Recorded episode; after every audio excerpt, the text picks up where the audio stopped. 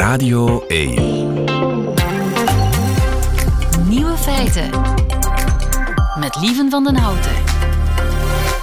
Dag en welkom bij de Nieuwe Feiten van zeventien oktober tweeduizend tweeëntwintig. In het nieuws vandaag dat de leden van de populaire K-popgroep B T S toch het leger ingaan. In Zuid-Korea is er dienstplicht. Alle Zuid-Koreaanse mannen tussen de achttien en dertig jaar... die moeten minstens achttien maanden naar het leger. Dat is een probleem voor de leden van de waanzinnig populaire K-popgroep B T S... want die naderen stilaan de dertig. Maar omdat B T S zo'n belangrijk exportproduct voor Zuid-Korea is... had de overheid laten weten dat de sterren een uitzondering krijgen... en niet naar het leger moeten. Van die uitzondering gaan de bandleden dus geen gebruik maken, zo laten ze weten. De boys zijn vereerd om hun vaderland te mogen dienen. Het oudste lid van de groep wordt begin december dertig en zal dan in dienst gaan. De andere leden volgen de komende maanden en jaren. Geen haardrogers meer voor B T S, maar houwitsers. Dat wordt wennen. De andere nieuwe feiten vandaag. Een gekweekt brein kan pong spelen. Premier Mark Rutte verscheen voor de enquêtecommissie die het Gronings gasbeleid onderzoekt en Sander van Hoorn verbaast zich over zijn antwoorden. Onze kroonprinses Elisabeth wordt eenentwintig en krijgt van Jo de Poorter een boek. En de nieuwe feiten van Otto Jan Ham, die hoort u in zijn middagjournaal. Veel plezier. Radio één. Nieuwe feiten. Zover is het dus gekomen. Een synthetisch brein kan pong spelen. Wim van Duffel, goedemiddag. Goedemiddag. U bent professor neurofysiologie aan de Universiteit van Leuven. En pong, dat is dan weer een soort synthetische tennis, hè? Een primitief videospel uit de jaren zeventig. En dat kan gespeeld worden, zo blijkt, door een synthetisch brein. Ja. Dat klopt inderdaad. Uh, pong is een, een, een heel eenvoudig spelletje, een soort pingpong, een soort tafeltennis, uh, dat men op de computer speelt, waarbij een balletje uh, op en neer gaat, van links naar rechts gaat, en waarbij de spelers een soort uh, palet, een tafeltennispalet, uh, moeten bewegen om het balletje op te vangen en terug te kaatsen naar uh, de andere kant. En u hebt gelijk, uh, men is erin geslaagd om een klompje hersencellen, neuronen, dat spelletje te laten spelen in een petrischaaltje. En dat is toch wel een kleine mijlpaal? Uh, ja, dat is uh, redelijk, redelijk verrassend en zeer mooi onderzoek, uh, mijn inziens. Um, omdat dat tot nog toe enkel maar gelukt is in een echt brein. En uiteraard, wij kunnen dat. Wij kunnen dat met onze uh, hersenen. Uh, wij kunnen dat ook, mensen hebben dat in het verleden al gedaan, door, door activiteit te registreren, uh, zonder dat die mensen iets moesten doen, zonder dat die een, een computermuis moesten uh, vasthouden en bewegen. Uh, daarmee heeft men dat ook gedaan, maar dit is de allereerste keer dat men dat eigenlijk uh, artificieel in een petrischaaltje heeft uh, kunnen doen. Ja. Ja. Dus op dat vlak is dat wel een doorbraak. En dat is dus een mini-breintje dat gekweekt is in een schaal.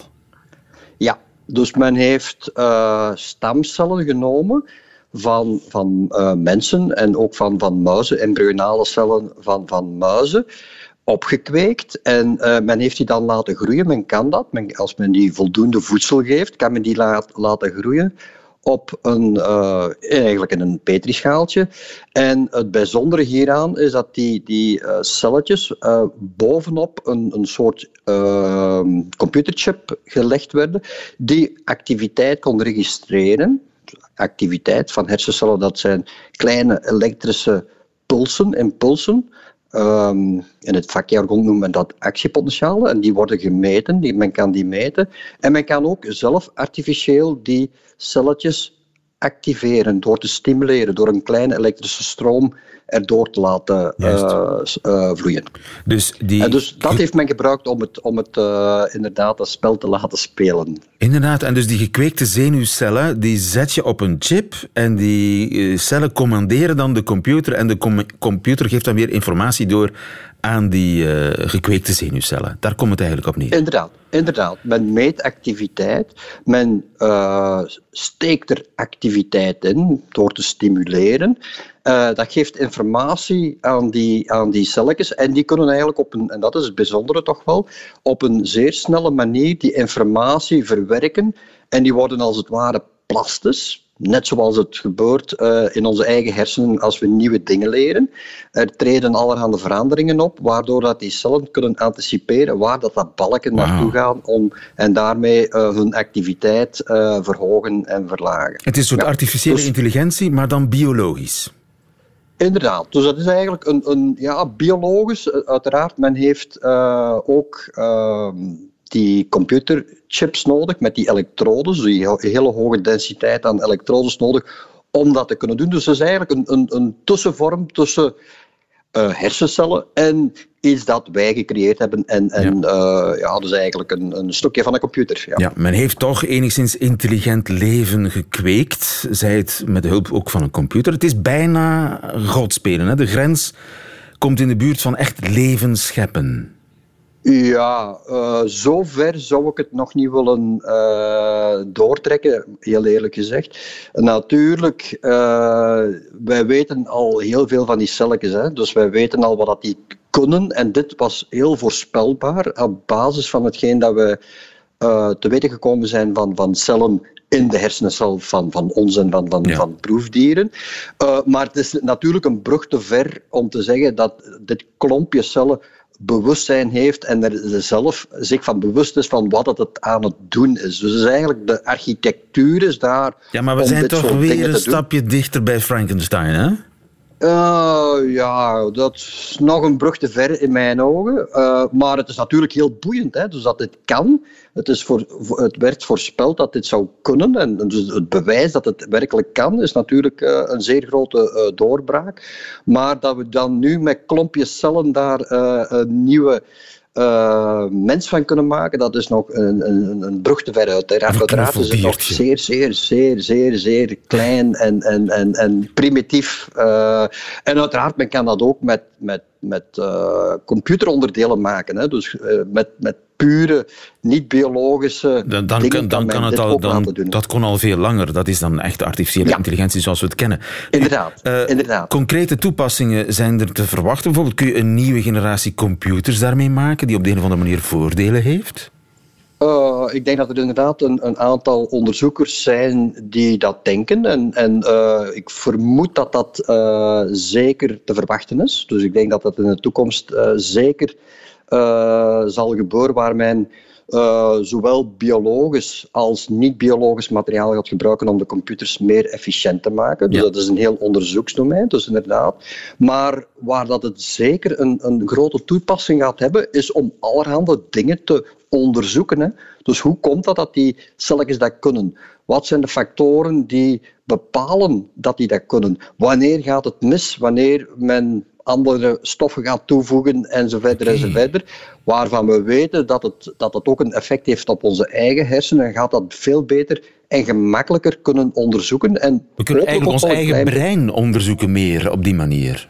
Ja, inderdaad. inderdaad. En, en, en, en de grote hoop is ook dat dat eventueel, en iedereen hoopt daarop natuurlijk, dat dat eventueel voor een stukje het aantal proefdieren dat nodig is om dat te onderzoeken, want dat is hoe dat meestal gebeurt, eventueel kan doen afnemen. Dus dat men elementaire processen nu in een petrischaaltje gaat, uh, gaat kunnen onderzoeken. Dus dat is eigenlijk ook de hoop van iedereen die in het veld zit, dat dit soort technologie daar uh, een steentje gaat uh, toe bijbrengen. Wij hopen dat ook. Dankjewel, Wim van Duffel. Goedemiddag. Graag gedaan.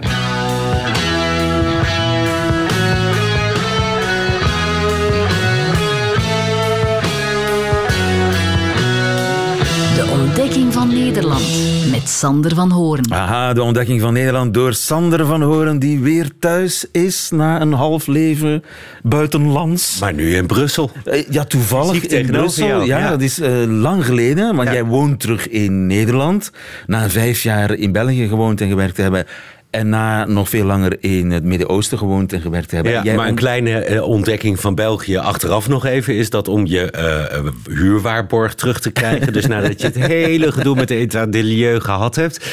moet je fysiek naar de bank komen om een handtekening. Echt waar? Echt waar. En niet alleen ik, ook mijn partner. Dus, uh, ja, met Anders twee... krijg je pff, geen uh, huurwaarborg meer. Nee. Dus speciaal daarvoor naar Brussel gekomen. Ze... Nou ja, en om bij jou aan te schuiven Ach. natuurlijk. En om te praten over... Uh, nou ja, ik moest even kiezen... welk soort gas ik ging behandelen vandaag. Uh, stikstofgas, waar in Nederland veel over te doen is. Maar ik heb toch maar eventjes bij aardgas gehouden. Want er is een parlementaire enquête aan de gang. Nou, die is eigenlijk die is afgelopen. Net afgelopen. Ja, negenenzestig mensen hebben ze gehoord over... Nou ja, voor, voor, voor wie de afgelopen jaren geen nieuws gekeken heeft... aardgas, Groningen, hè, Noord-Nederland. Aardbevingen. Aardbevingen, maar enorme rijkdom die daar... Miljarden. Jaren, ja, dus kiezen tussen ja, Groningers met een gerust hart... Of een dikke portemonnee. Maar die mensen in Groningen die zitten dus uh, met de gebakken peren. En dus een parlementair onderzoek, een enquête zelfs, het zwaarste middel. En op de laatste dag werden daar twee topmannen verhoord. De topman van Shell, de C E O... En de topman van Nederland, Mark Rutte. En daar werd toch wel met spanning naar uitgekeken. Uh, ja, en Rutte die uh, had natuurlijk het probleem dat mensen van hem verwachten... dat hij zich wel weer waarschijnlijk heel veel niet kon herinneren. Slecht geheugen, hè, die man. Ja, ja, ja, dat is iets wat hem keer op keer parten speelt. Dus daar had hij zich op voorbereid. Uh, wat is hierover gewisseld in de ministerraad? Dat zou ik moeten nakijken. Ik heb dat nu niet gecheckt, eerlijk gezegd. Het zou kunnen zijn dat er in de coalitie over gesproken is... maar ik kan dat niet reconstrueren. Ik kan hier zo gauw niet nagaan of dat ook in het kabinet is besproken. Uh, hoe is deze deal tot stand gekomen? Dat, dat zegt mij zo gauw. Dat moet ik even nakijken. Dat is, uh, wanneer was dat dan? Dat die... Ja, dat, dat, dat, dat, dat kan ik voor mezelf...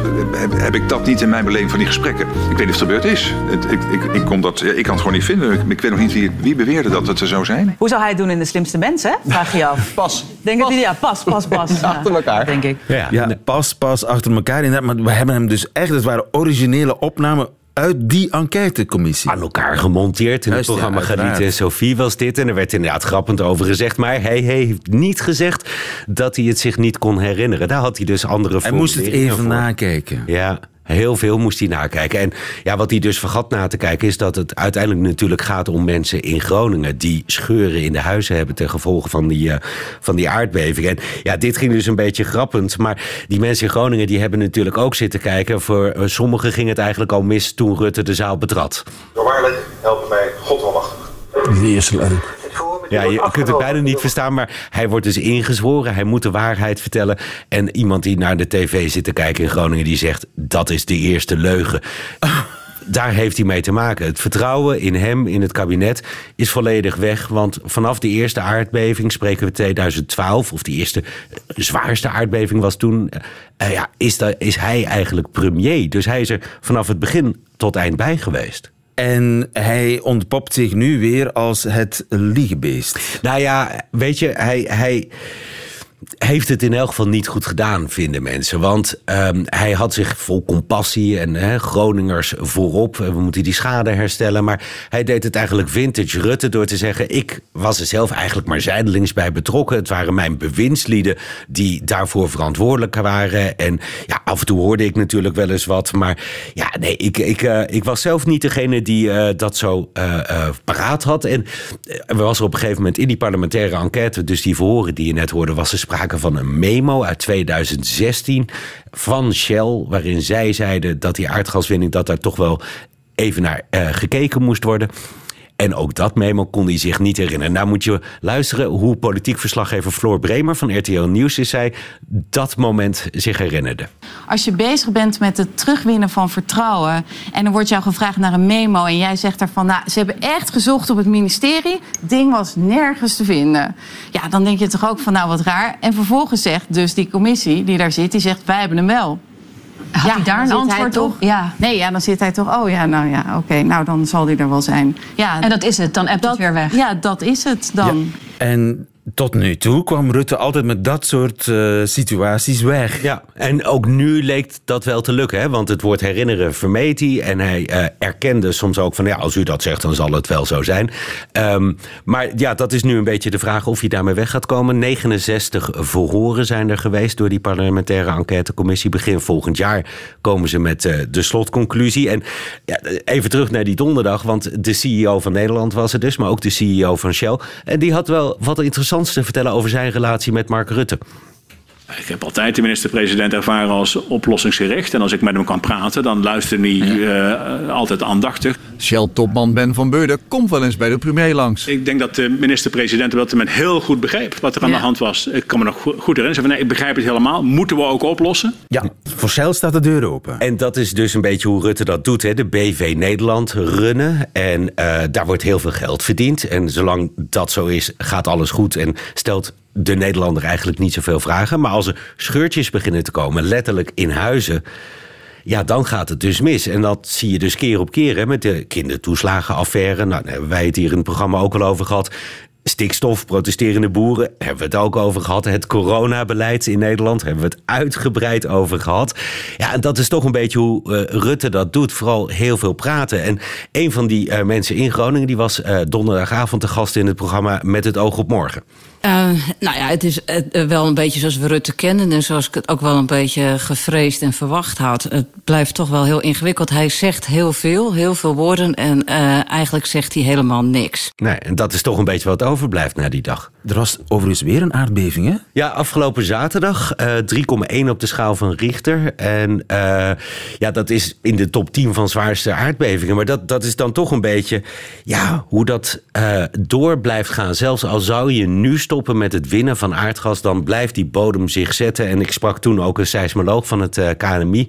En die zei, ja, dit is wat nog jaren doorgaat. Dus nog jaren scheurtjes in de huizen. En mensen in Groningen, die weten dat natuurlijk. Dus na die hele dag met uh, verhoren, waarbij ook op de nationale radio en televisie de analyse natuurlijk vernietigend was, 's avonds toch ook nog eens even gekeken naar hoe de regionale omroep daar, R T V Noord is dat, het deed. En dan moet je, moet je de toon eens beluisteren van een presentator in de studio, à la Lieven van den Houten, die praat met hun wedstrijdverslaggever, hun politiek verslaggever, die het de hele dag aangehoord heeft. Ja, begin tweeduizend achttien, toen realiseerde Rutte zich dat, Mario. Dan hebben we het over vijf jaar later. Dit kan toch niet? Wat dacht jij toen jij dit vanmiddag hoorde? Ik viel van mijn stoel, eerlijk gezegd. Ik was niet de enige. En heb je dus gewoon jarenlang niet meegekregen, schijnbaar, hoeveel protesten vanuit Groningen was over die recordwinning. Uh, Op zijn hoogst zeer bijzonder. Uh, ja, ik weet het niet. Ik, ik viel er echt van van mijn stoel en iedereen had dat in de zaal. Ja. Wat gaat er nu gebeuren? De commissie gaat een rapport schrijven uh, en dan ja, uh, moet het op een gegeven moment opgelost worden. Maar het probleem is, de compensatie voor die schade die mensen daar lijden in Noord-Nederland, die verloopt heel erg moeizaam.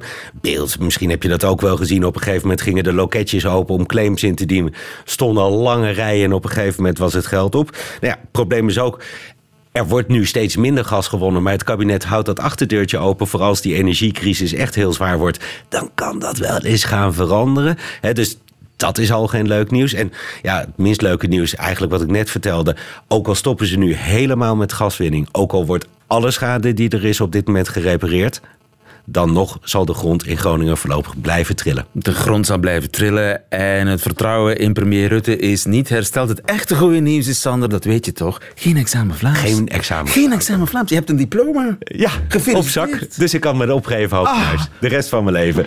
Veel succes met het terugkrijgen van je huurwaarborg, Sander. Dankjewel. Hou mij op de hoogte. Nieuwe feiten. Wij, Elisabeth, zo heet het nieuwe boek van Jo de Poorter. Goedemiddag, Jo. Goedemiddag. Alweer een boek.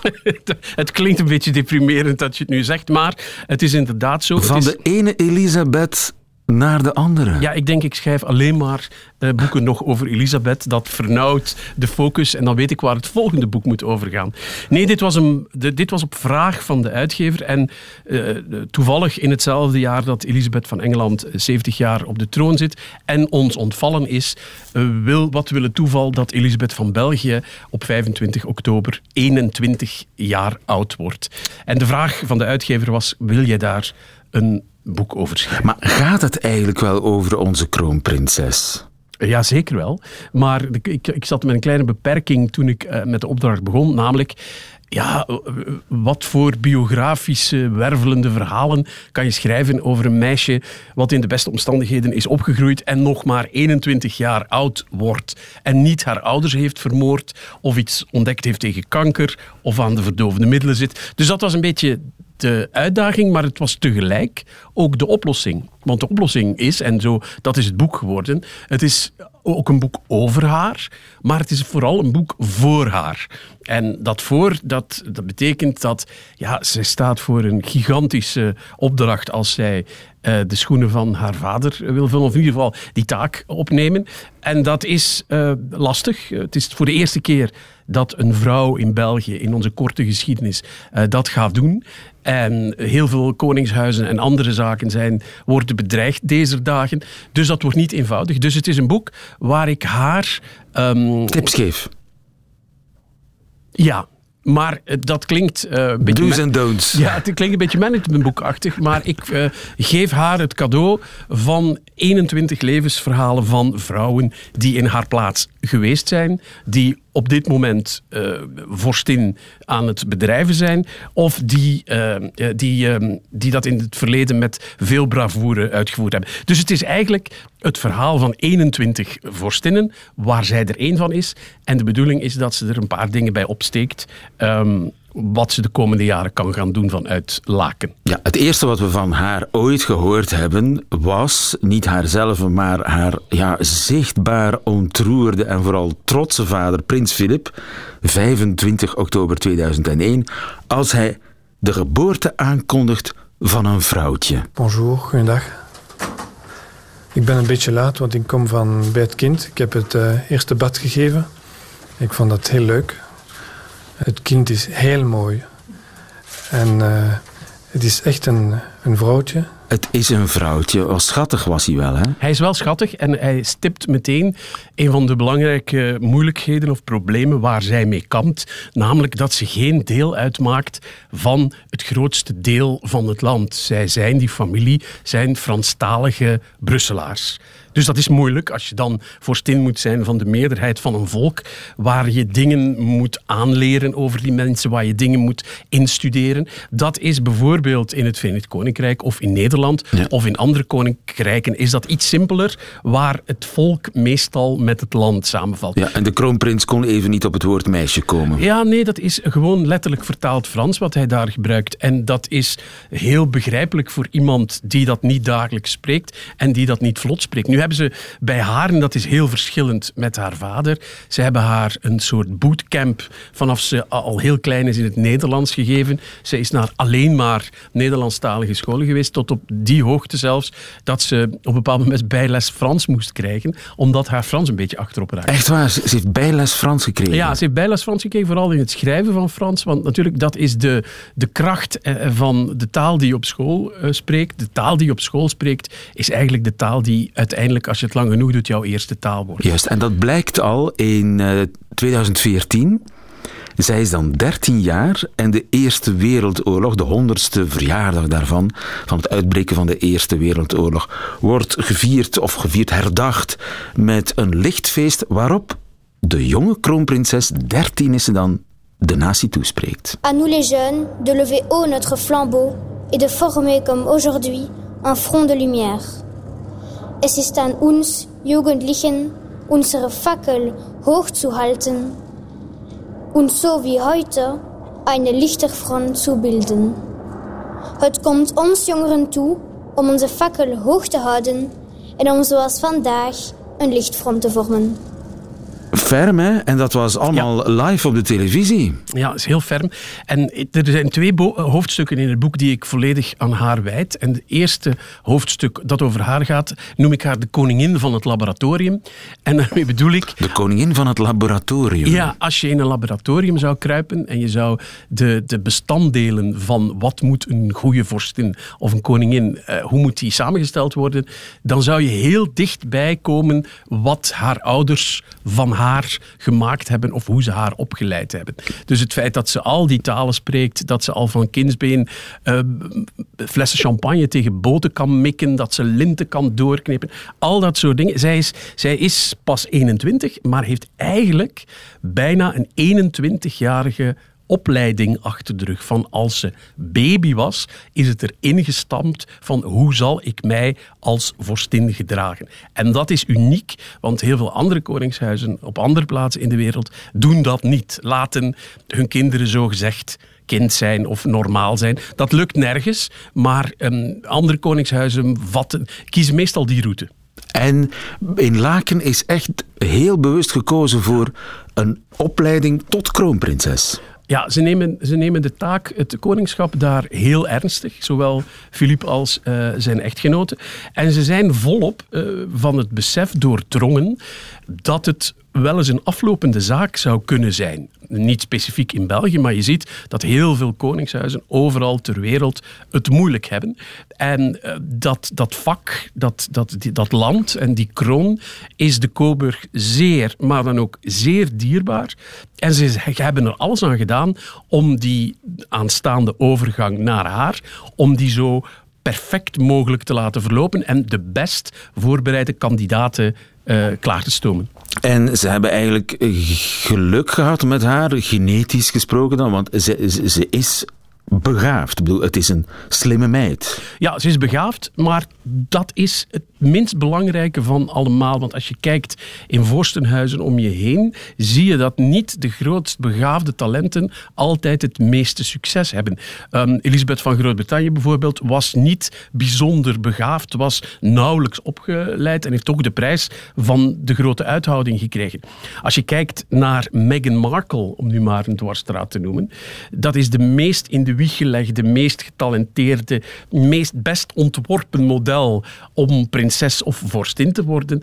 En dat is helemaal verkeerd gegaan. Wat, heel belangrijk, wat een heel belangrijk element is en wat Elisabeth van België in overdaad heeft, is de absolute bereidwilligheid om het te gaan doen. De ambitie, het engagement en de wil om je daar helemaal aan over te geven. Ja, en heeft dat er ook te maken met haar ja, militaire opleiding, die ze toch ook gehad heeft? Het heeft te maken met het gezin waar ze uitkomt. Het heeft te maken met de trauma's die haar ouders met zich meegedragen hebben. Um, en het heeft te maken met ja, naar de goede school, de goede opleiding. En inderdaad, door de modder van Elsenborn gaan kruipen met een, in camouflagekleding en een geweer op je rug gebonden. Daar heeft het allemaal mee te maken dat ze nu is... Uh, wat ze is. En, en zonder overdrijven kan je zeggen dat het de best voorbereide, de best uh, opgeleide kroonprinses ter wereld is. Ja, en vergelijk haar dan eens met Amalia. Ja, een belangrijk, een belangrijke... De Nederlandse kroonprinses? Ja, een belangrijk verschil, behalve wat je kan zien, is um, dat ze honderd procent uh, ervoor zal gaan, Elisabeth. En Amalia zal dat niet doen. En ik kan je heel goed uitleggen waar dat hem in zit. Er is een prachtig boekje van Claudia de Breij, naar aanleiding van de ik denk, achttiende verjaardag van Amalia, waarin ze niks ophefmakends vertelt, behalve dat ze zegt dat als ze ooit tussen haar roeping vorstin of de liefde zal moeten kiezen en die keuze wordt zo scherp gesteld, dan zal ze voor de liefde kiezen. Dixit. Amalia. Amalia. Die woorden ga je in die vorm en met die uitgesprokenheid bij Elisabeth van België nooit horen. Zij weet en begrijpt en is er volledig is, is gemasseerd en gemarineerd om te begrijpen dat met wie zij een relatie zal vormen, dat dat een belangrijke sleutel zal zijn van het voortbestaan van haar vak, van het koninkrijk en van de, de functie die ze vervult.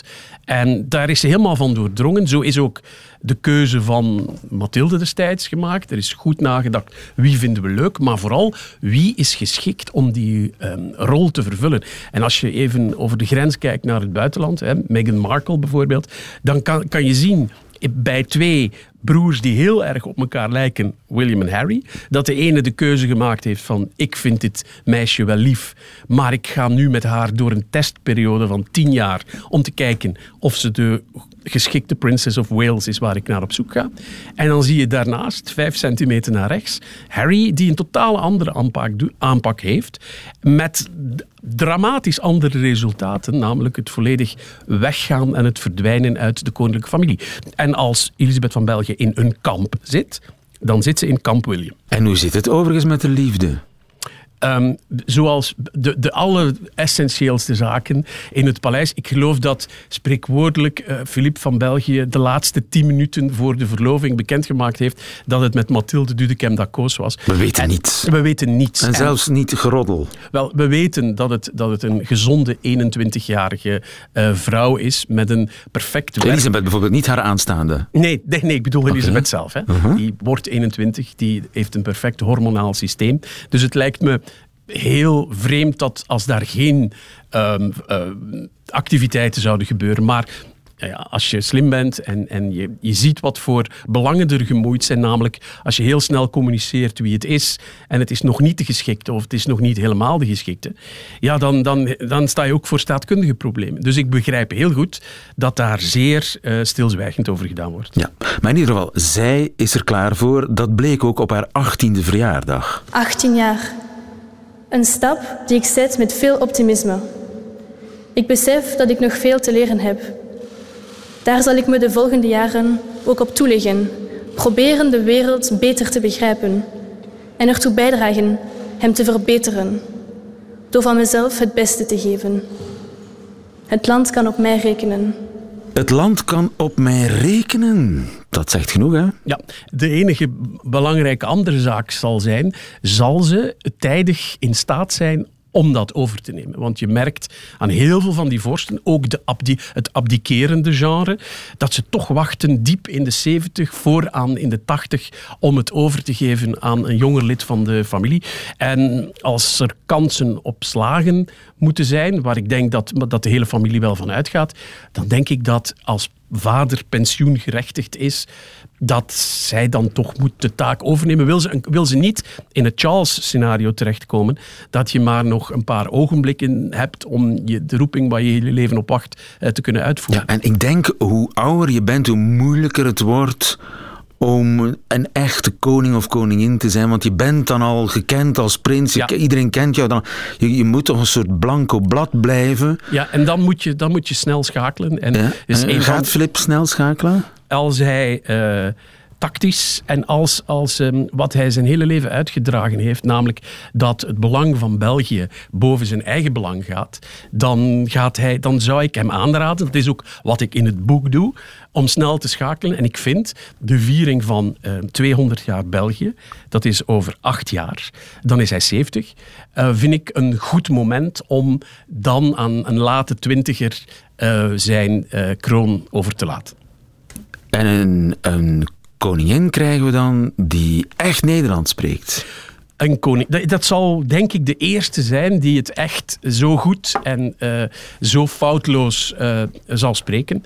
Um, het eerste keer eentje die Nederlands spreekt en de eerste keer eentje die uh, op de grootste, de meest, uh, de hoogste stoel zit uh, aan de linkerkant. Wij, Elisabeth, zo heet jouw boek voor prinses, kroonprinses Elisabeth, die eenentwintig wordt op vijfentwintig oktober. Jo de Poorter, dankjewel. Goedemiddag. Goedemiddag. Ik heb een idee voor een leuk spelletje op de radio. Je zou het bijvoorbeeld het geluid kunnen noemen. Ik weet het niet. Misschien wordt dat een succes. Laten we het eens eens spelen. Wat, wat zou dit... Wat is dit geluid?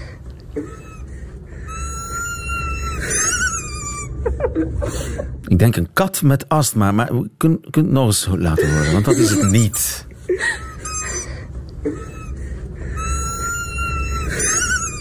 Een muis, kuikentje, allemaal niet. Een hondenspeeltje komt in de buurt, maar niet zoals u zou denken, want een Texaanse tiener die moest vorige week plots naar het ziekenhuis, want om zijn moeder te plagen had hij een hondenspeeltje in zijn mond gestopt en sprak hij in pieptaal.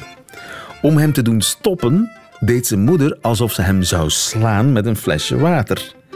De tiener bukte om het flesje te ontwijken, maar slikte toen per ongeluk het hondenspeeltje in. Waardoor iedere keer wanneer hij inademde, het hondenspeeltje begon te piepen. Dat is dus het geluid dat wij gehoord hebben. Het geluid van een jongeman, een kind die een uh, hondenspeeltje heeft ingeslikt. Maar het kon worden verwijderd.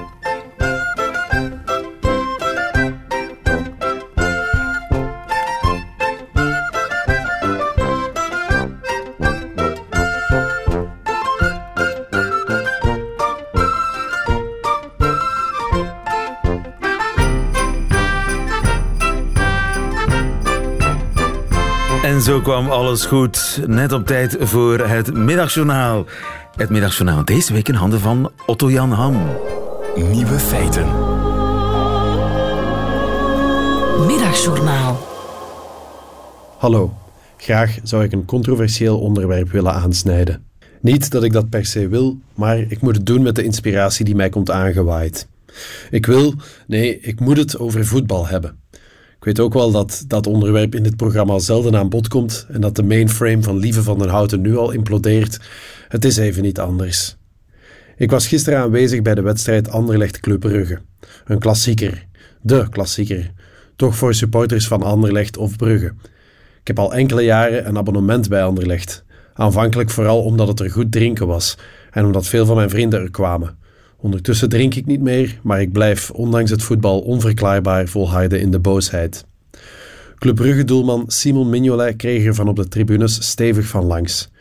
Nochtans is dat toch ook een keeper van de Rode Duivels en in bloedvorm. Die gaat ons wereldkampioen maken in het zonnige Qatar en toch floten we hem hartstochtelijk uit en riepen we gemene dingen in het Frans die ik hier niet ga herhalen. Ik vertelde het aan mijn lief bij thuiskomst, dat ik dat niet begreep. Ze zei, Simon Mignolet, is dat die keeper met die oogjes die zo dicht bij elkaar staan? Verhip, dacht ik, ze heeft gelijk. Ik dacht niet echt verhip natuurlijk, niemand denkt verhip, maar gelijk had ze wel. Oké, okay, de ogen van Simon Mignolet staan nogal dicht bij elkaar. Maar is dat nu een reden om hem negentig minuten lang uit te fluiten?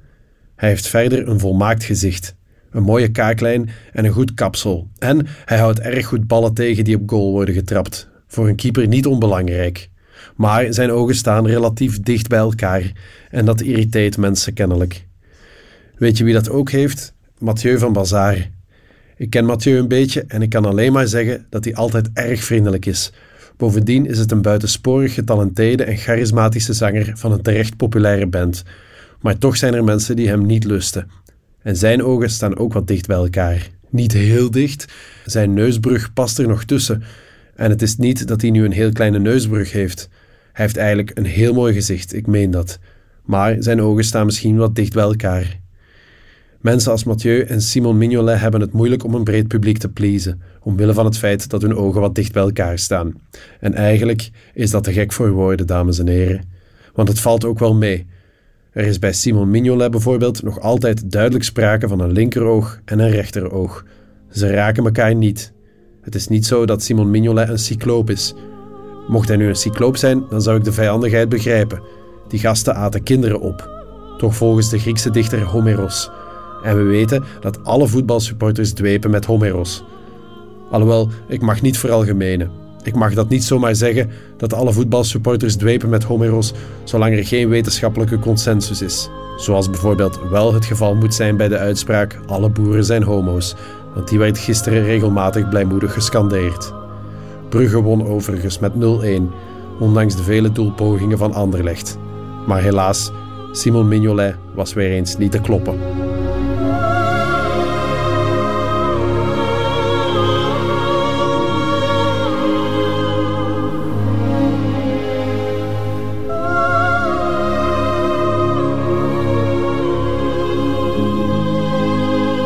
Nationaal met Otto Jan Ham. Einde van deze podcast. Hoort u liever de volledige nieuwe feiten met de muziek erbij? Dat kan natuurlijk uh, via radio één punt b e of de Radio één app. Of gewoon live elke werkdag tussen twaalf en één op Radio één. Tot een volgende keer.